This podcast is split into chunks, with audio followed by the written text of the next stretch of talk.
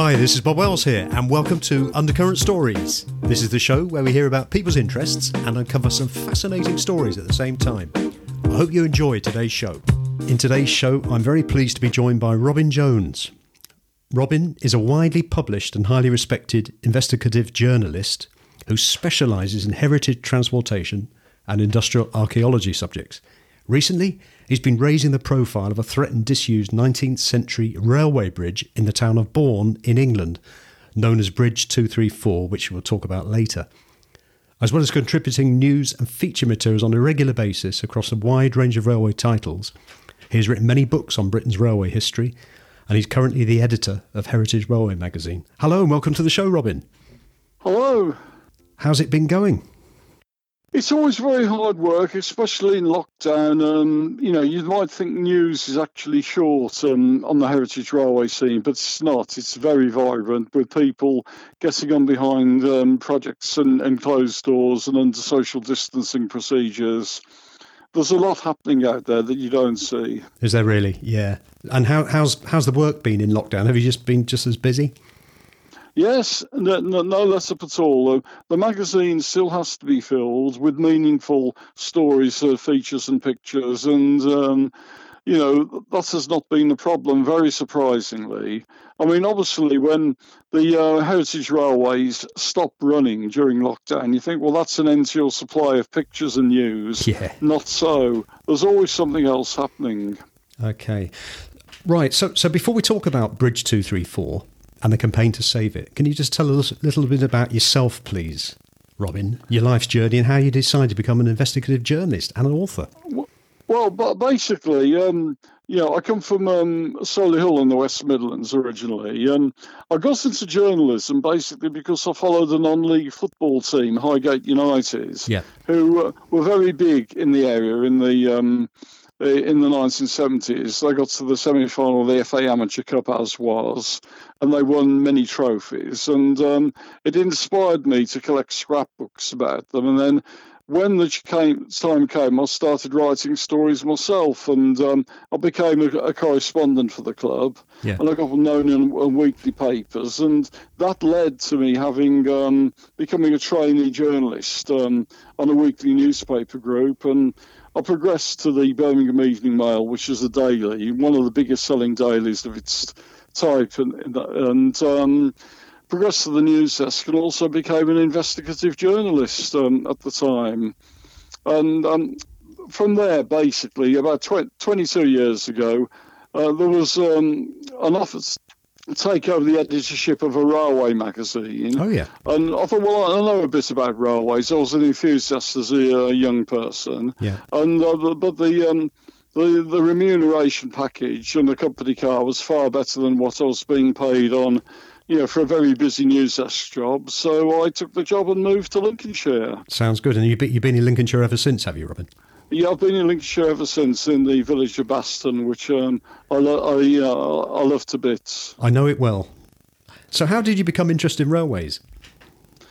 When I was about four or five, my brother used to. My brother's eight years older than me. Yeah. He used to take me train spotting at um, Widney Manor Station on the railway between Birmingham, Snow Hill, and Leamington. And every, you know, the school summer holidays, um, you know, um, you know, I think were one of the few pastimes children or your schoolboys in those days had. You either went bird nesting or you went um, collecting jam jar aquariums with frogs and newts, or you went train spotting. And if you were lucky enough to live near an airport, you were, you went plane spotting. Well, I was just about to say that, Robin. I, I lived in Windsor, which isn't far from Heathrow, and, and one of the things to, to do was to go plane spotting. In fact, I remember seeing the first Pan Am 747 coming in. Uh, and we were allowed out of class onto, onto the school playing field to have a, yeah. have a watch. Brilliant. So, uh, but basically, um, you know, I sort of got involved as a youngster into my, my, making model railways, and you know, during the school holidays, my dad would take me um, to some of the uh, preserved railways that were starting up, and you know, all well and good. I enjoyed all that, but obviously, as you get an older teenager, you you know, you, that all goes by the by, and you get into other things. Your um, interests change. Yeah, rock music and whatever. Yeah. You know, but um, obviously, uh, many years later, when the um, offer of a job opportunity came up, um, then obviously I thought, well, yeah, I'll, I'll, write, I'll write and see um, what they've got to offer. And the, the package was so good, it would have been silly not to have turned it down. Yeah. So you mix mixing the, the, the hobby of, of train spotting along with your career as an investigative Well, it was journalist. a hobby as a teenager. I think Yeah. I'm more of a newsman than Yeah. um, a railway enthusiast. Yeah, um, I just enjoy collecting news, spotting news stories, and um, I like anything about heritage, whether it's railways, old canals, stately homes, castles. I'm interested in the whole scenario. Your your interest in railways um, is very interesting. Um, I know we haven't got time to talk a lot about railways in depth, but are you able to give listeners a brief history of the British Railways and the major events that have sort of led up to the present day? Well, obviously, um, it goes back to um, I think about 1801 when a guy called Richard Trevithick developed um, um, a steam road locomotive that um, tried. He tried it out going up a hill in Camborne in Cornwall, Yeah. and it scared everybody to death. And it was possibly the fir- world's first effective motor car. But in those days, we didn't have tarmacadam or um, we'd forgotten how to build uh, roads since the Romans went home uh, many centuries before. So this um, huge, heavy machine sunk into all the pothole roads or lanes of the day. So we thought, well, Plan B, why don't we look at the old railways? You know, the um, the horse-drawn railways used to carry coal and iron ore from mines to the nearest harbour and the port. Yeah. He thought, well, he took his machine and he put it on steel wheels. And in 1802 in Coalbrookdale, um, he um, invented, I think, the world's first railway engine. And then he gave a public demonstration one in 1804. Um, but it didn't take off overnight. Um, it was another quarter of a century before um, you know, people decided to admit that steam locomotives were better than horses Yeah. for pulling trains. And it was only then in 18, 1829 the um, Rainhill trials were held to decide which was the best form of traction for the Liverpool and Manchester Railway, which was the world's first intercity line. And you know, the poor old horse was knocked out at an early stage, um, and um, Stephenson's rocket won. And that uh, basically was a blueprint for all steam locomotives um, development in Britain, at least, um, forevermore. The basic concept. I didn't realise that the actual railway was, was already in existence, but but for horses. Oh yeah, I mean they're, they're, they're in a horse-drawn railway since um, Roman times. Um, you know, like in um, in, in ancient Greece, the, the Corinth Canal, you had Yeah. groove tracks, you know, to pull to haul wagons from one one one um, port to another. You know, where it was too um, too difficult to build a canal between them. And It's not a new concept. You know, in fact, where it has been dated back, the idea of a railway comes from Greek drama. You know, where um, you know st- stage props were fixed on wheels, Yeah. and they could be they they were halls on grooves in the Oh, Okay. uh, in the stage floor Yeah. to move from one to the other. I think that was the first world's first ever use of a railway concept. Yeah. Um, you know, centuries BC. So the steam railway was first put into action in Britain. Is that right? Yes, um, the world's first public steam railway was um, the Stockton and Darlington, which um, was opened in 1825. Uh, 1825, yes. Yeah. There, there were there were one or two, you know, the decade before, there were one or two industrial concerns, particularly in the northeast, where steam locomotives had been invented and were used on short uh, railways connecting mines and collieries to the sea. And really, that came about not because of um, Richard Trevithick's invention in 1802. Um, Richard Trevithick died in poverty. He didn't make any, a single penny from railways. Oh, right. But but um, what happened? The Napoleonic Wars changed the pattern. Um, so many horses were needed for the uh, British Army to fight the Napoleonic Wars you know, the mine owners started looking around and thinking, hang on, how are we going to pull our, our, our, wagons laden with coal and iron ore to uh, the local ports? Yeah. What can we do? We can't have teams of men pulling it. They're all in the army fighting abroad and we've got no horses left hang on, that Cornish man, you know, we all wrote off a few years ago. What, you know, could he? Could we have a look at what he he um, builds? Look at his design for the steam engine. It sounds weird and wonderful, but um, we as needs must, and yeah. that's when the, you know the Stephensons of the world and the um, Hackworths you know, the, the big inventors of the day started looking afresh at the concepts and yeah. um, developing an effective steam locomotive. So that, that was the sort of catalyst that, that created the, the new impetus to develop steam travel. Yes, that was. Know, and um, obviously, um, after um, the opening of Liverpool and Manchester in 1830, nobody, well, few people looked at horses yeah. as a serious form of um, traction, and everybody looked for steam locomotives. It's amazing. Now I know we could we could talk on and on about the history of the railways, and and um, we're fast forwarding now to the present day. And something I noticed was what looked like a Banksy type of graffiti or art. I don't know how you would call it. Um, and and the story behind Bridge Two Three Four. Could you just tell us a brief bit about the story behind Bridge Two Three Four, which is in Bourne in Lincolnshire, England, please? Yeah, basically the um, Midland and Great Northern Railway built a line from um, Saxby in the East Midlands through Bourne and then Spalding uh, and then Kings Lynn onto Norfolk, basically connecting the East Midlands to um, the East Coast. Yeah. And um, it, the Midland and Great Northern was a system within the National Railway Network. Um, obviously, um, a couple of years before Beeching was even appointed, I mean, Beeching is synonymous with closures.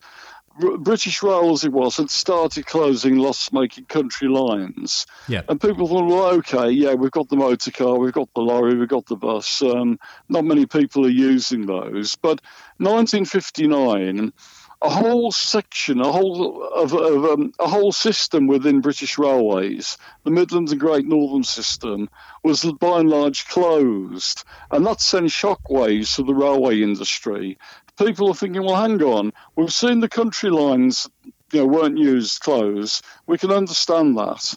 But this is a whole system that's gone. Yeah. And at the time, Bourne, I think, was still a four-way junction. You know, you could go from east to west, and also you come from Essendine up to Bourne, and then from Bourne up to Sleaford, and then on to Lincoln. Yeah. And yeah, the the um, the closure of that basically uh, to passengers in 1959 um, basically um, rendered um, Bourne in isolation from the rail network. We fast forward to today. Then we I, I see the um, the Banksy type of um, artwork on there.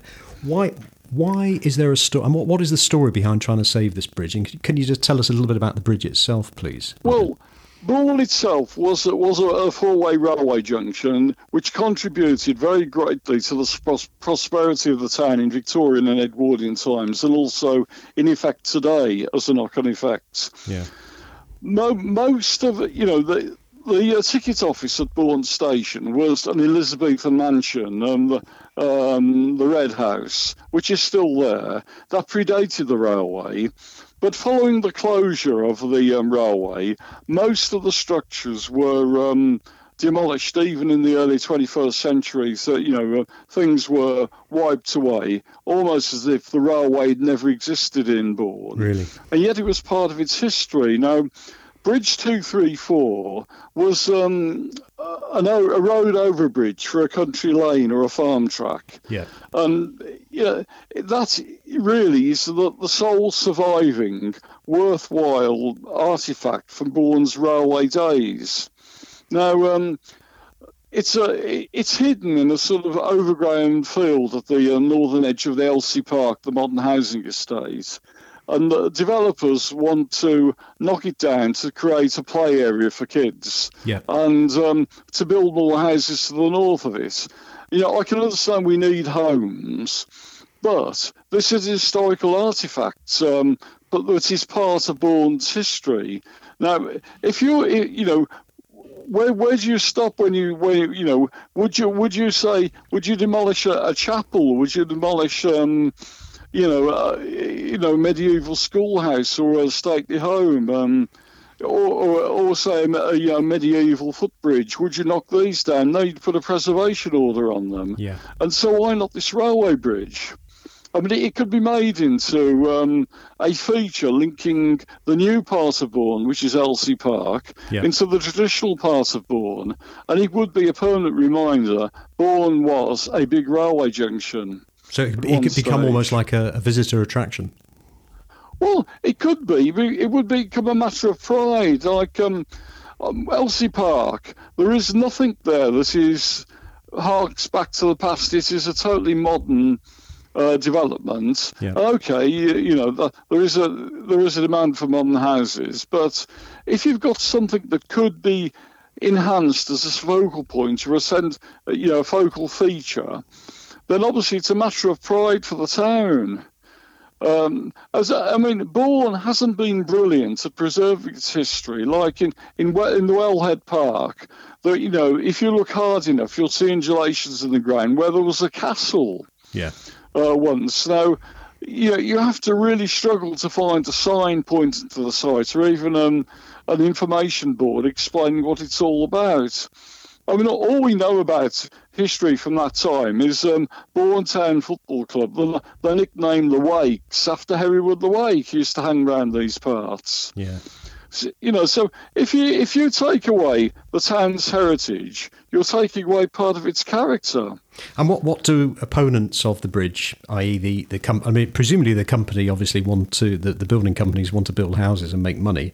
Um, but what's the stability of the? Is is it okay? Is it safe? Well, they, uh, the, there was quoted in the local press when I first looked at this, it would cost a million pounds or, or something like that to repair it. Um, I don't think so. Um, um, you know, looking looking at similar structures in on, on preserved railways in Britain, I don't think it would even approach that figure. And um, you know, it's basically masonry and block work. You you you know, I'm probably you're probably looking at a five figure sum more more like an estimated twenty thirty thousand pounds. Yeah. You know, to stop bricks falling off, but.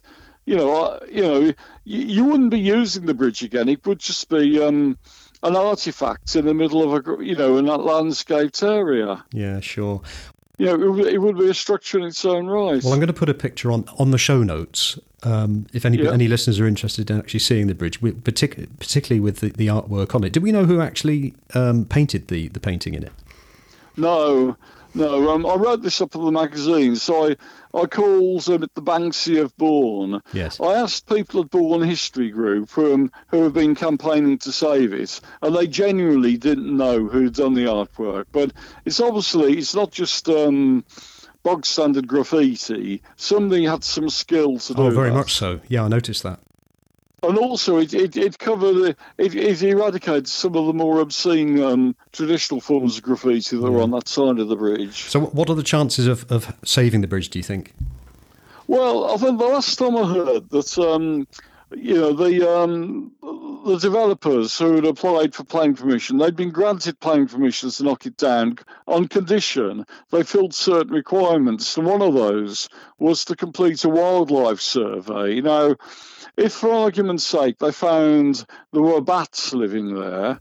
And uh, there are there are bats further along the railway track bed at Toft Hill Tunnel, um, under the road between Bourne to um, Stamford. Um, there, there is a very strong case for saying, well, this is a protected species. The bridge must stay. Yeah.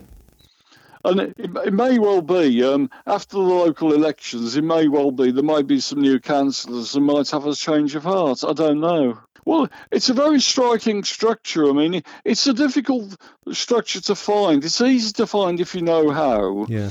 Um, you know, you're uh, basically you you just drive into Elsea Park and look for Newton Abbot Way and drive to the very end where it just ends on a grass verge.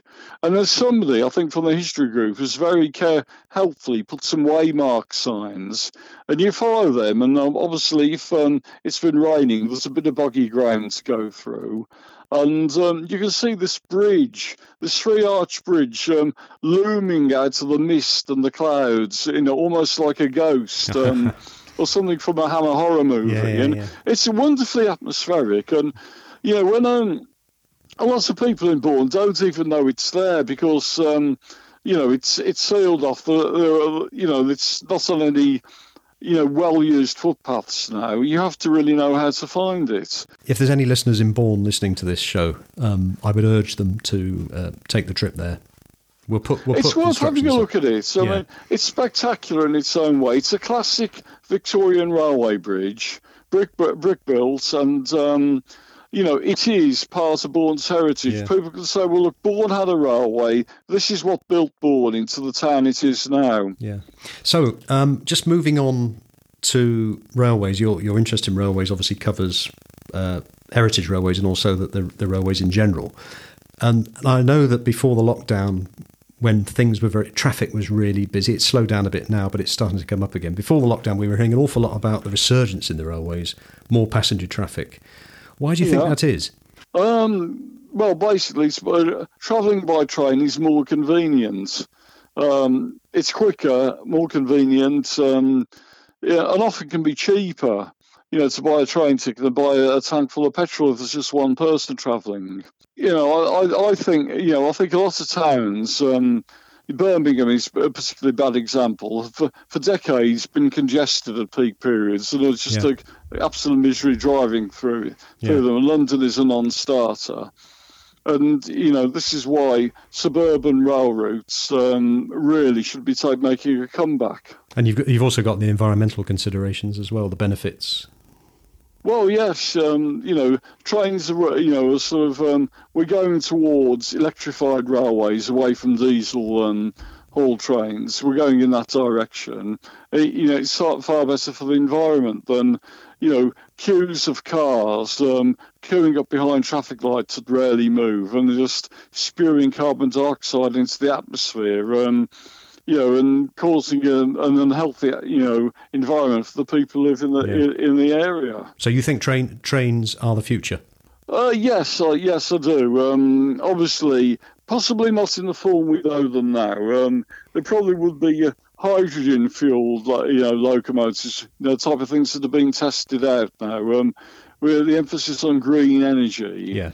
You know, rather than diesel fuel, and um, with electric, would you know, obviously um, power driven from um, maybe solar power or wind power, but that's that's that's I think is the future. I don't think we'll ever replace the car because it, you know, the, a train will never um, replace the personal choice No. um, and the convenience and the versatility of the car. or Yeah, the particularly if you've got multi visits on one day or something. It's, it's quite difficult to do that on a train. So, in terms of, of the, the new forms of energy for trains, you mentioned hydrogen there. Uh, are any countries Yeah. actually using it, or is it still in development phase?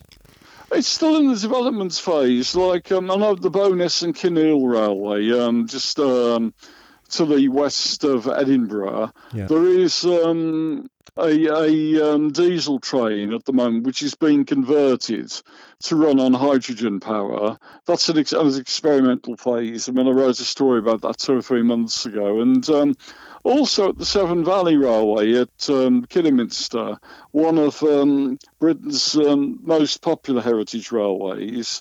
There's um, a um, project um, being carried out in conjunction with Birmingham University to take an old uh, diesel shunter from the late 1950s and convert it so it runs on green energy, you know, hydrogen fuel, fuel yeah, cells. yeah.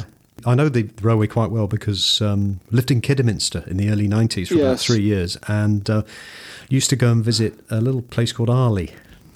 Oh, yes, yeah. And we were watching the steam trains come up. So, it's a lovely railway, that one. Yeah. It is. It's a very, very, very good place, yes. in terms of the ownership of railways, obviously there there are people that would say it should be a national ownership. Some people would say private. What are your thoughts on that?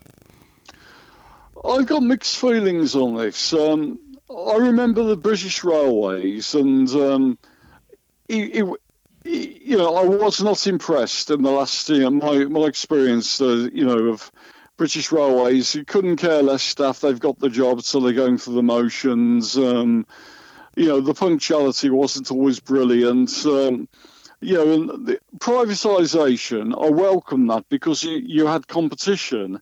Sadly, um, uh, it, it hasn't worked in some areas. There is a case for some routes should have been kept in public ownership because they require a subsidy. Yeah.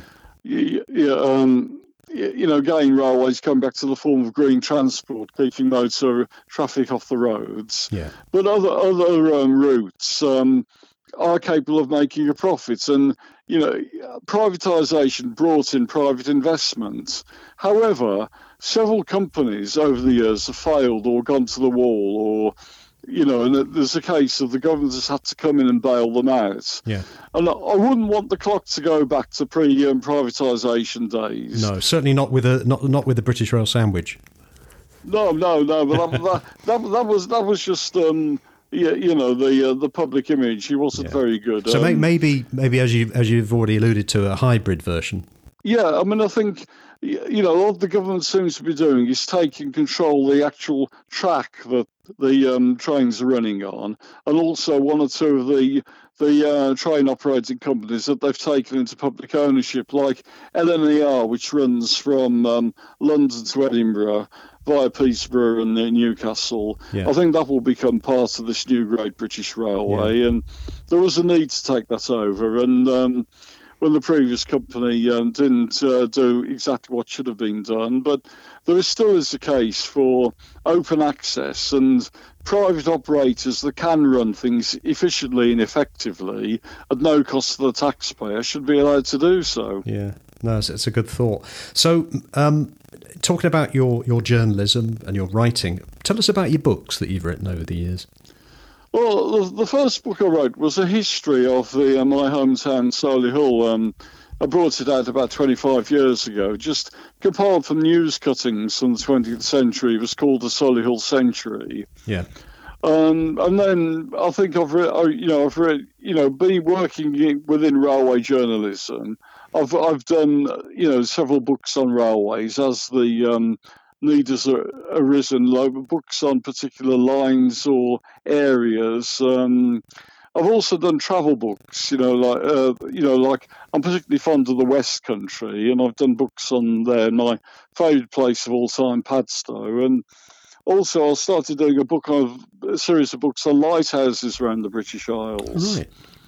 Yeah, um, so um, yeah, I- yeah, I've done quite a wide, wide, wide range of books. I, I think I've done a couple of children's books on railways as well. Yeah. So rivaling Thomas the Tank, eh?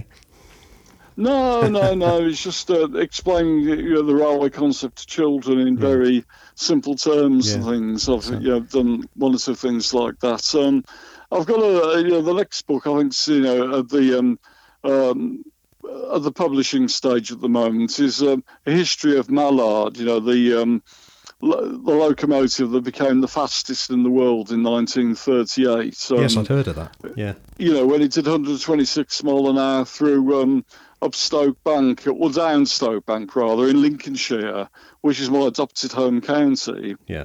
Are these books all available for people to buy still? I think they are. I think they're all in print. Um, yeah, yeah. I think just do a Goo- Google search on the internet. I think um, they're, um, you know, most of them are. I, I haven't heard of any going out of No. Well, what what we'll do, I mean, we'll we'll put put some links on for for anybody who's interested in having a look at your books. I think, Robin. We'll put those on, on the show notes as well. And in terms of the, the magazine that you're the editor of, can you tell us a bit about that Heritage Railway magazine, please? Yeah, it was founded 22 years ago. I can't believe so much time has gone by. Um, there's a publisher in Stamford approached me and, you know, wanted to do a magazine that um, covered, you know, steam, diesel, and electric traction, but with an accent on, um, you know, the the, pres- the preservation scene and, you know, what's now known as heritage railways Yeah. but obviously looking back to people nostalgic about steam in the 50s and 60s and then some of the earlier diesels in the um, 60s and 70s and as represented in the heritage sector So um, I launched it, and um, I thought as well, well, you know, it might only last six or seven months. Well, I'm looking for something else, but actually, um, it took off, and it's it's been there ever since. It's done very well. And this is this is still available in hard copy, is it, rather than just digital? Oh, Heritage Railway, yes. You know, yeah. going to, you know, going to any shops, many of the supermarkets, you know, you you can buy it. Oh, you know, right. it comes out every 28 days. Yeah. Well, again, we'll put a link to that on, on the show notes. So you've done quite a lot with your journalism and your interest in railways. What are you most proud of? I don't know. The one thing I get the most satisfaction out of, um, I suppose, obviously seeing Heritage Railways sort of gone to issue 280, and um, you know, obviously it's an achievement that um, many people have launched railway magazines over the years, but not all that many have succeeded, and I'm still there. Yeah. And it gives me a, a, basis on which I can do other projects from as well. Oh, that's great, isn't it? And and do um, do you sell any of the magazines overseas? Oh yes, like most countries, you know, Taiwan, you know, Australia, yeah. America. You know, it's uh, yeah, it's it's quite widely distributed. That's fantastic. So, if there's anybody listening who's thinking of becoming an, an investigative journalist or an editor of a magazine, for that matter, what sort of advice would you give them? I would say think very carefully about it because the internet, I think, by and large, has killed the journalism off that I grew up with and was trained in. Um, basically, yeah, where, where, when were, when um, the ownership of computers became widespread, many newspapers attempted to go and put all their news online free of charge. Yeah, which um, they thought it would encourage more advertisers and more people to buy the paper. Noticed, and people thought, well, actually, I've got a PC, I've got a laptop, I can read all the news free of charge. Yeah. Why should I go to the shop and buy a paper? And I think this has happened everywhere. Papers were selling maybe um, a quarter of a million copies a night are now down to selling 10,000 in some cases. Mm.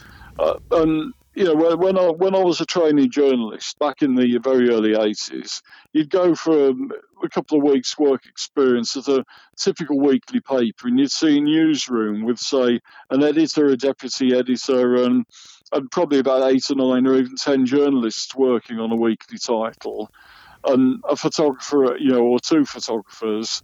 Now, the same news, you know, if you, if it was still running, you'd probably find an editor, um, and possibly if, if they were lucky to have an assistant.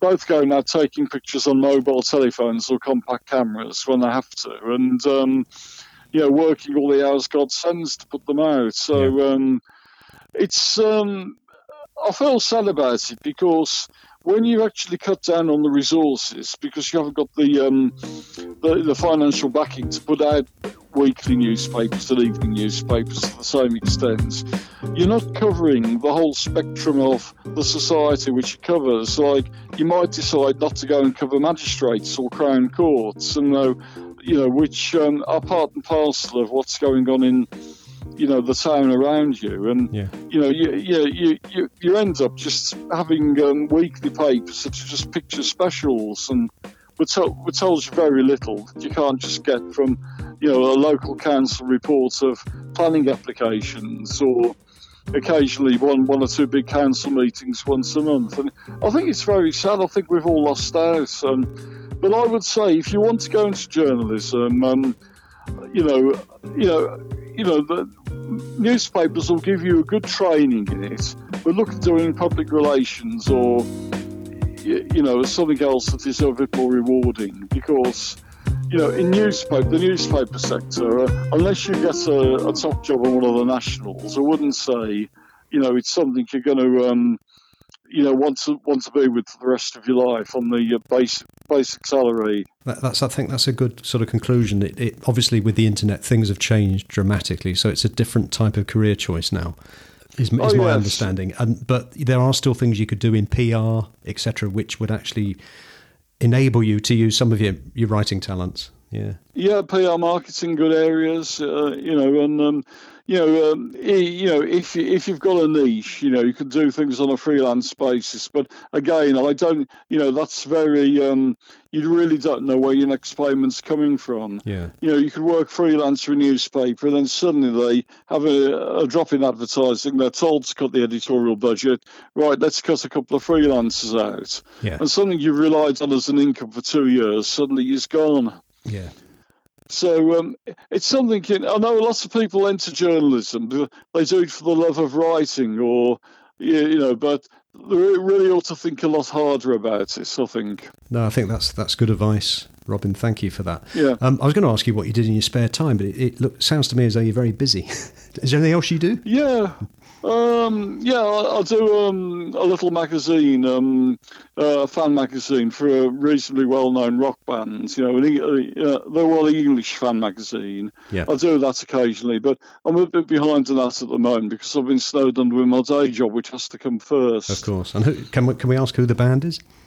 Yeah, it's a um, band from um, Hawthorne, California, called the Beach Boys. The Beach You know, Boys. very big in the '60s. yeah, yeah, yeah, yeah, yeah. you know, you know, there's um, Still very uh, popular. you know, yeah, they're still very popular. Yeah, Yeah. but um, obviously their their their concert is you know for, they're going to hold a couple of concerts next month has been cancelled obviously because of Yeah. travel problems and. Um, so that's been put off to next year, but I'm still working to get the next edition of the magazine out. But that's a hobby, really. Yeah. It's um, yeah. Yeah. So where can people find out more about your work, Robin?